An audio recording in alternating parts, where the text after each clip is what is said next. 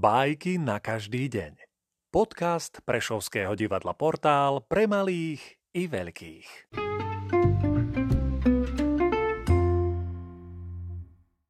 Konstanty Ildefons Galčinsky Skromnosť Na hlavnú poštu vo Varšave obálka prišla, dokrkvaná biedna.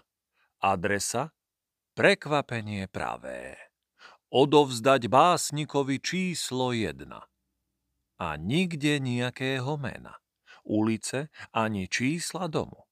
Nuž zasadli na tej pošte pléna a radili sa. Kam to zaniesť? Komu?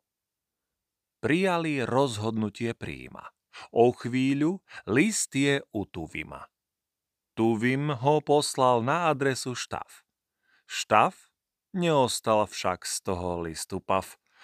To nie je pre mňa, tak to nemôžete. I znova bolo zasadanie na pošte. Šéf pošty hlavou poknísal, netreba čas už tratiť. Vzal zlaté pierko, napísal do novín inzerátik. Taký a taký dostali sme list, nuž, komu patrí, môže si poň prísť.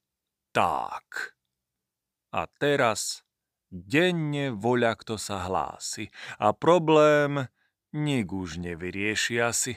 A denne básnici tu stoja, po jednom i v pároch, vo fronte, čo sa z hlavnej pošty ťahá až voľakam za roh.